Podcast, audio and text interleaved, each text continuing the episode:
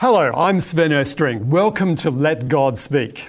We've been told that it would be good for us to spend a thoughtful hour each day contemplating the life of Christ.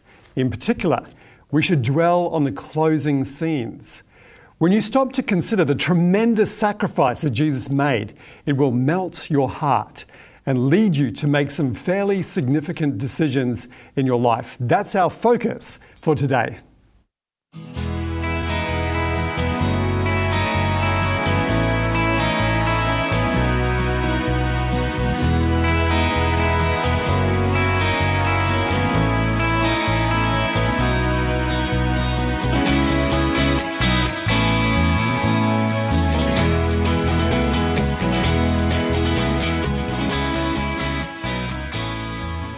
To discuss this topic, we have Rod Butler. Welcome to the show. And also Mike Browning as well. Thank you for being on our panel uh, today. Before we begin our Bible study together, let's pray. Father in heaven, we want to recognize that this is such an important topic to be able to focus on you, Jesus, and to learn from you, and also to allow your example to change our lives. Lord, we want to pray that you would send your Holy Spirit into our hearts, not only as a panel, but for every person joining us today is our prayer. We pray all of these things in the wonderful and powerful name of Jesus. Amen. Amen. Amen. In AD 112, the governor, the Roman governor of Bithynia, a person called Pliny the Younger, wrote a letter to the Emperor Trajan and he, he wrote to them about a new annoying religious sect called the Christians. And in this letter, he described what these Christians would do. They'd get up on a certain morning uh, each week before dawn, and they would go and sing hymns to Christ as, as God. And then what um, Pliny the Younger said is he would, he would arrest them, he would put them on trial and interrogate them. And if they wouldn't give up their faith in Jesus, he would execute them on the spot. You know, I would really love to know what the hymns were mm. that these early Christians were singing when Pliny's soldiers came to, to arrest them. But the amazing thing is this we actually have one of the earliest hymns found in the Bible, and it's found in, second, uh, in Philippians, the second chapter starting at verse 5 and going all the way down to, to verse 11. It's a really amazing uh, hymn. And this hymn is introduced by the admonition, admonition that is this let this mind be in you.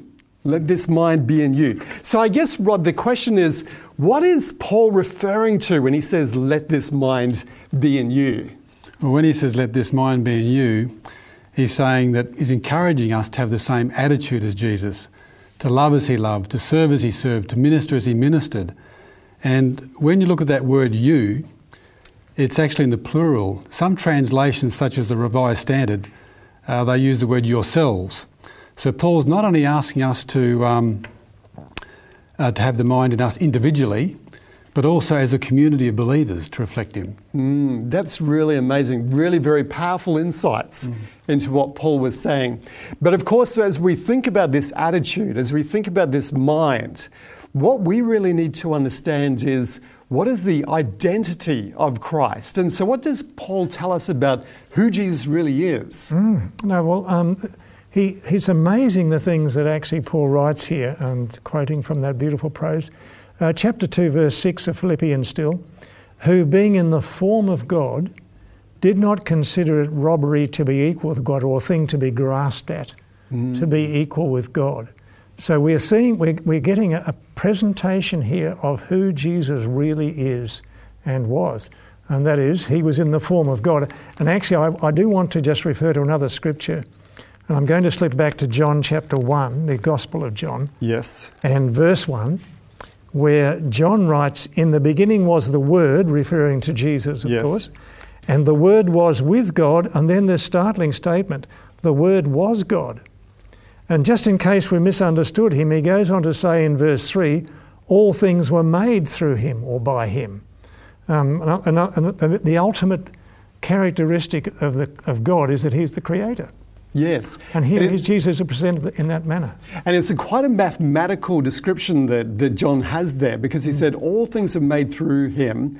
Nothing that was made uh, was made without him. Yeah. And so he's saying Jesus is not a created being. It's incredible. But coming back to Philippians, it says that Jesus was in the form of God. So, so Rod, what, what is Paul talking about there when he says the form of God? Well, again, if we, if we go back to the Greek, the word form there comes from the Greek word morph. And the, the concise uh, Greek English dictionary defines that as being nature or the very essence. And so um, it's, he's got the nature of God. It's interesting that the, the International Children's Bible Version, I like the way it says, it says that he was like God in everything. Incredible. That's amazing. And the English word metamorphosis comes from that Greek word which means yep. change nature. Yep. To change, the, you know, just like a butterfly, a caterpillar goes to a butterfly. But, um, Mike, is there any other confirmation of the divinity of Christ in any other more recent Christian writings? Yes, um, many Christian writers have grappled with um, the nature of Christ and who he is. Um, and especially in who he was and is in his incarnation as a human being. Um, Ellen G. White in the book Desire of Ages makes a beautiful, um, a deep insight into his nature, and she says, In him was life, original, unborrowed, and underived. Now, we could spend the rest of our program talking about the meaning of that, the depth of that. But what it tells us is that Jesus is the embodiment of life. In him is life. That's very interesting. You know, God is the only person who has the property of having life in and of himself and that property is called aseity. And what uh, the Desire of Ages is saying here is that Christ has this property. Christ is divine. He is truly God. It's amazing. But what step, and this is, this is really important for our discussion here this afternoon, yeah. uh, Rod, what step does Jesus take? So he was in the form of God, truly God, but then he takes a step. What step is that? Well, if we go to verse 7, it says, made, But made himself of no reputation, and took upon him the form of a servant, and was made in the likeness of men. Mm.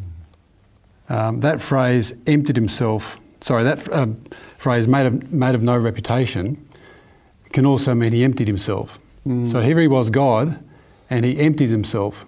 Mm, that, that's really amazing. And, and my question is, uh, Mike, what does it mean for Jesus to empty himself? What, what is Paul referring to here? Well, he, he stepped out of the perfect beauty and sinlessness of heaven and took on himself humanity. Don't forget, he was in a pain free, uh, stress free, sin free, beautiful Sounds amazing. It, it does sound amazing. It's everything we think paradise to be, which it was um, is what he was experiencing. And he stepped into this world where you had the opposite of all of those things, and he did this for the purpose of saving a lost race of people, humanity. That's incredible. And, and it is amazing, really, what, mm. what he did for us. He also emptied himself because it says that uh, he was willing to die. Mm. And um, it's, it's one thing to um, um, die in your sleep, but to be willing to die is, uh, is pretty important. Yes. It's pretty amazing.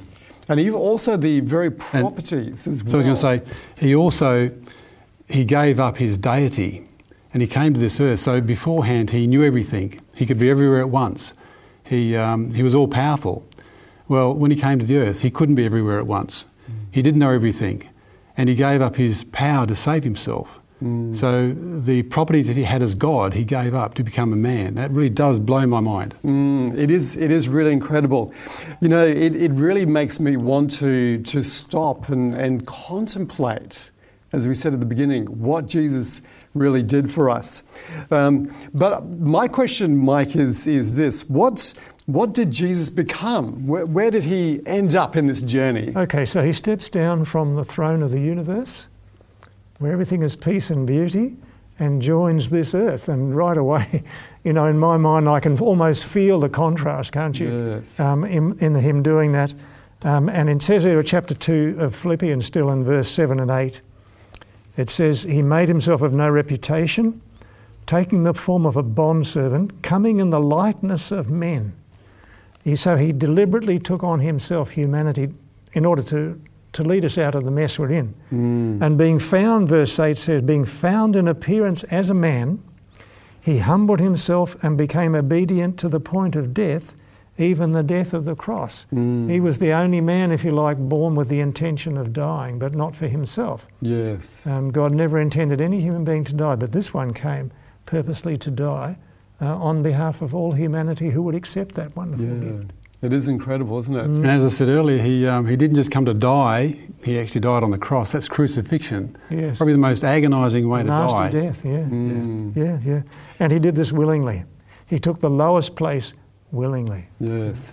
You know, when you think of Jesus' death and sacrifice, it really makes me feel that we should stop for a minute's silence Yeah. to, to contemplate it. But in reality, one minute would be too short to really contemplate the, the true sacrifice that Jesus uh, made for us. And, and um, Mike, I just want to ask you could you give us a kind of analogy? Could you give us a picture of what Jesus really did for us? Yeah, I have seriously thought about this, and I'm not 100% comfortable with the analogy I'm going to give you, only because um, it falls so far short of the reality. But if you can imagine, um, you look down and you see a whole colony of ants facing disaster and destruction, and they're going along um, blithely, not realizing this, and then you chose to become an ant to lead them away from danger. Um, something of the equivalent of what God did. Now, I realise a human being is of more value than an ant, otherwise, the Son of God wouldn't have done what he did. Yeah. But the contrast that he should become one with us, Mm. um, with all the limitations um, and disadvantages that that brought, Yes. not just for the 30, 33 years that he was here, but for the rest of eternity. He took on himself humanity for all time. Mm. He is always going to be the God man with the limitations of humanity. Yes.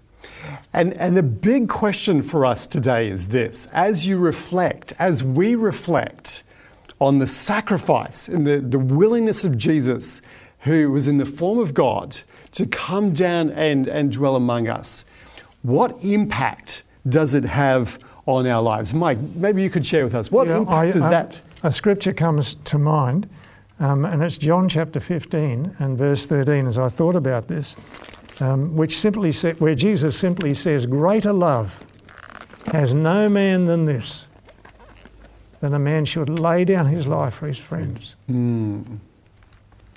So deep and moving because that's what he was going to do. Yes. And he was illustrating his love for them by saying that. But he- by the same token, he was saying, I want you to be like that. Let this mind be in you. Exactly. As we read in Philippians chapter 2. And I think that's a wonderful challenge for us. Yeah. And that's, that's the attitude too that Paul brings out, that we are to have this self-sacrificing love um, to serve others. That's to be our highest goal. Yes, it is amazing. It has this huge impact on, on us. And, and that connects us back to where we started, exactly as you said, Mike. Um, let this mind be in you. And what we want to do is we want to kind of go back to the, the beginning of, of Jesus' uh, life, the, the journey. And um, I want to take us on a journey to the, the, the side, the shore of Lake Galilee. And my question for both of you would be Have you, either of you, ever had the chance to, to go to Lake Galilee? Hmm, well, I had the privilege of you. Well, actually, I was there last September. Oh, that's incredible. Yeah. It was So- fantastic to be in the, on a boat on the lake, to experience what Jesus would have experienced the sights, the sounds, the smells. Fantastic. Wow, that's incredible. That is really, really special. You know, and I'm sure if you've joined us today, if you've had the chance to go to the Bible lands, you will be able to think back and, and experience, and in your memories, be experiencing what it was like to be beside um, Galilee. But we want to go to a particular story, and uh, that is found in Matthew, uh, Matthew chapter 4, and verses 18 to 20. So if you come with me to Matthew chapter 4, uh, verses 18 uh, to 20. Just three verses here, very, very powerful. And it says this While walking by the Sea of Galilee, he saw two brothers, Simon, who is called Peter, and Andrew, his brother, casting a net into the sea, for they were fishermen. And he said to them, Follow me, and I will make you fishers of men.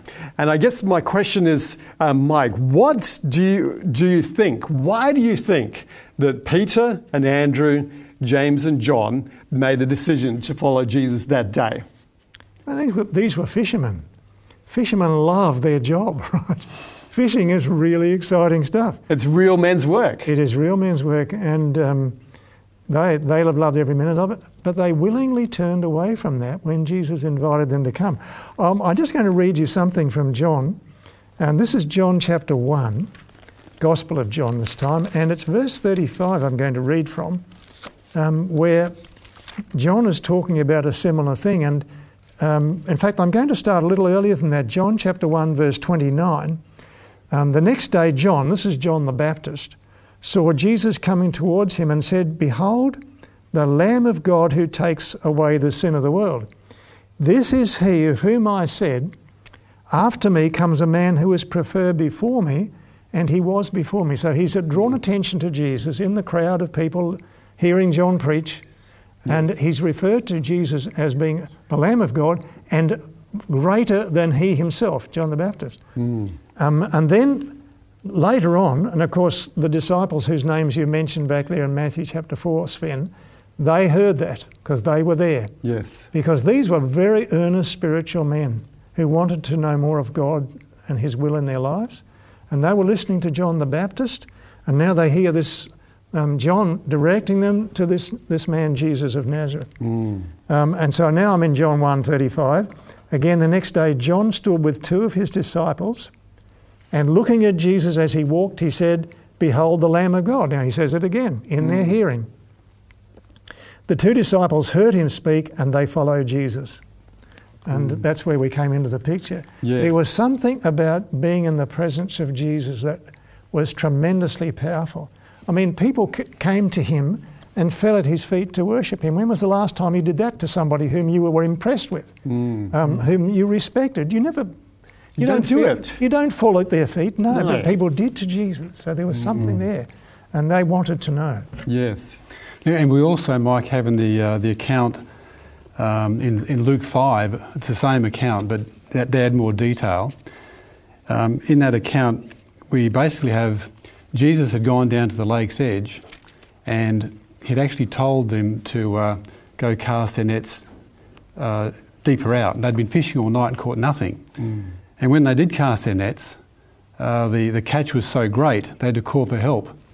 And there was that many fish it nearly sunk two fishing boats. And uh, when they came back, Peter, of course, was convicted that he was a sinful man. And essentially, from that point, he calls, calls them to be, um, uh, come follow me, and they respond.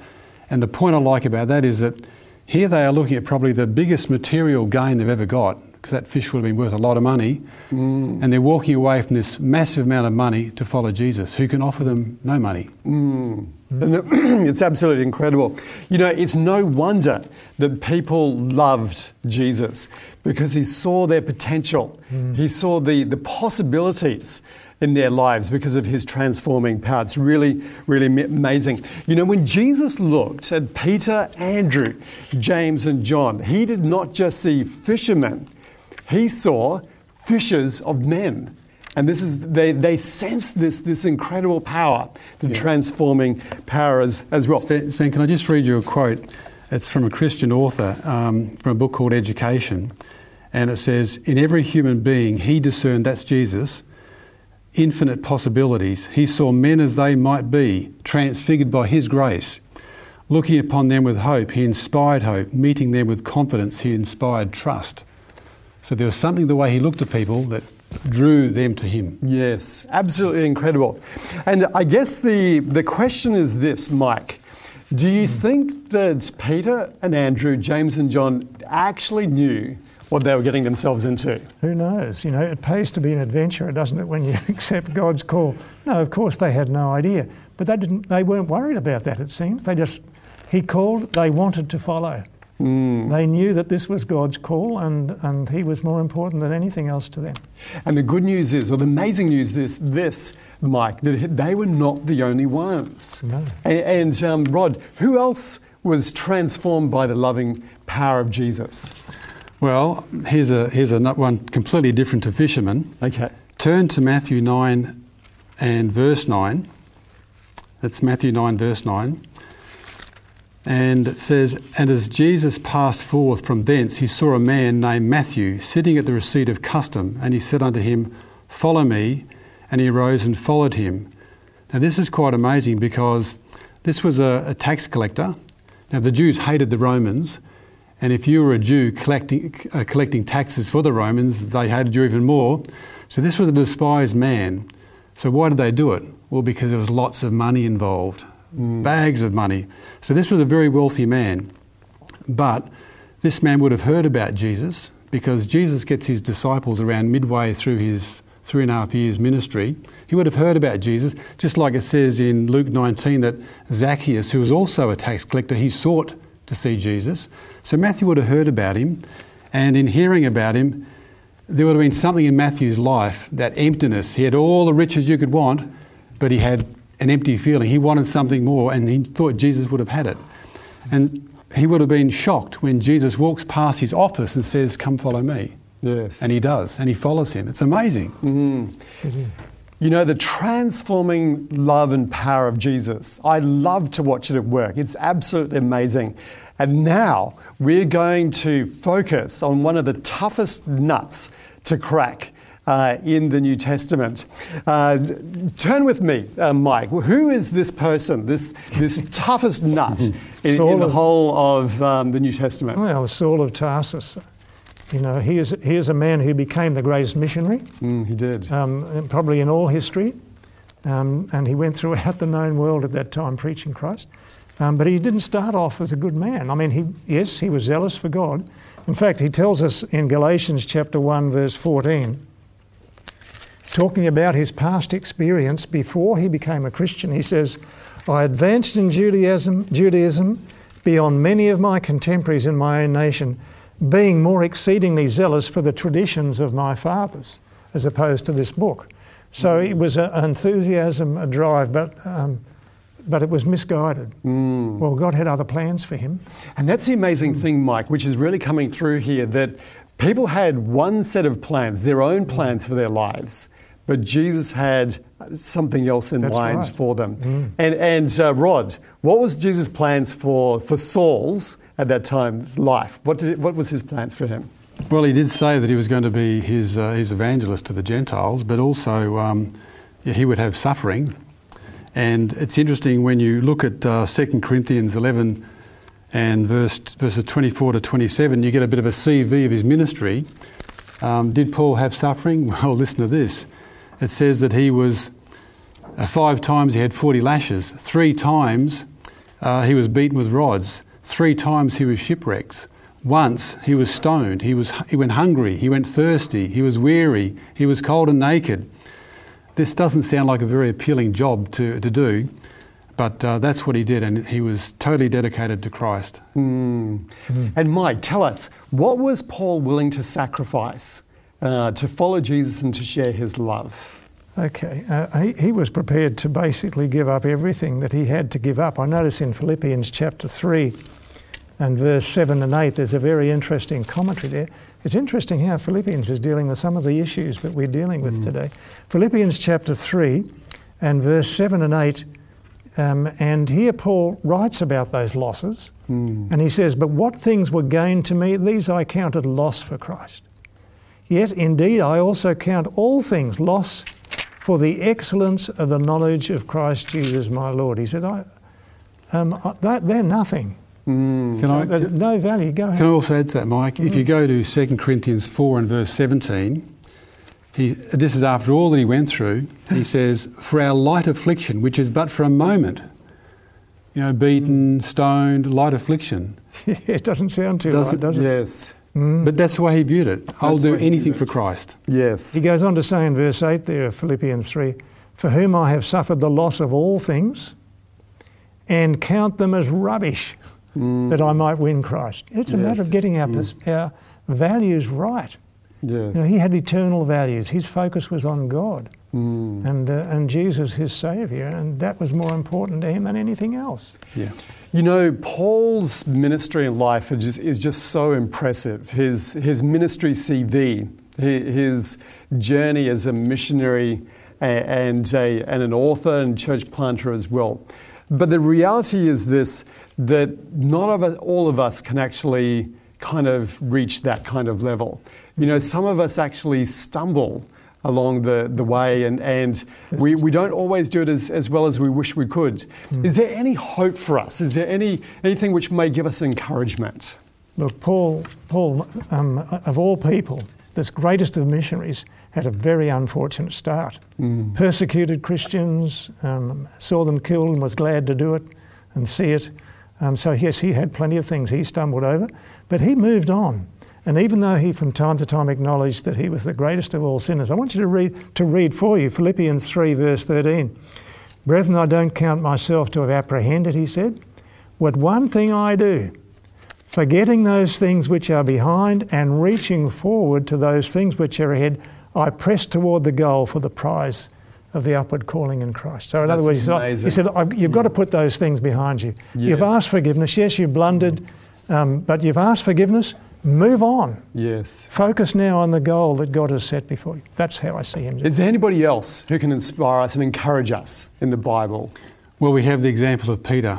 Peter denied Christ three times after bragging that he would never deny him, and Christ um, went out of his way to reimpose his ministry, reassert his ministry by saying, Feed my lambs three times. So that gives us hope that we can stumble big time, but Jesus doesn't write us off. He leads us back. He wants to, uh, to include us in his ministry. He never gives up on us.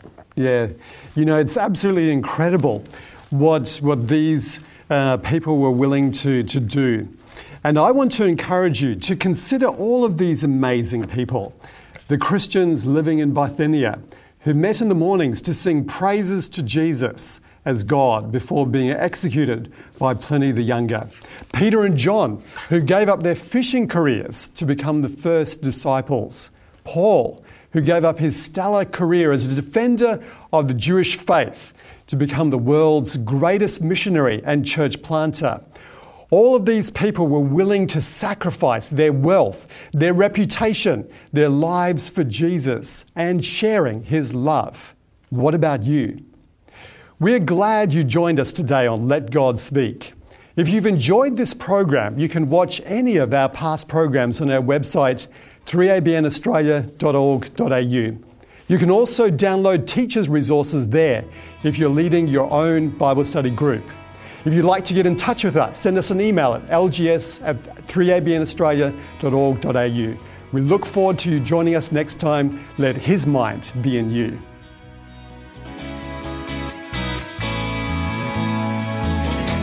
You have been listening to Let God Speak, a production of 3ABN Australia Television. To catch up on past programs, please visit 3abnaustralia.org.au. Call us in Australia on 02 4973 3456 or email radio at 3abnaustralia.org.au. We'd love to hear from you.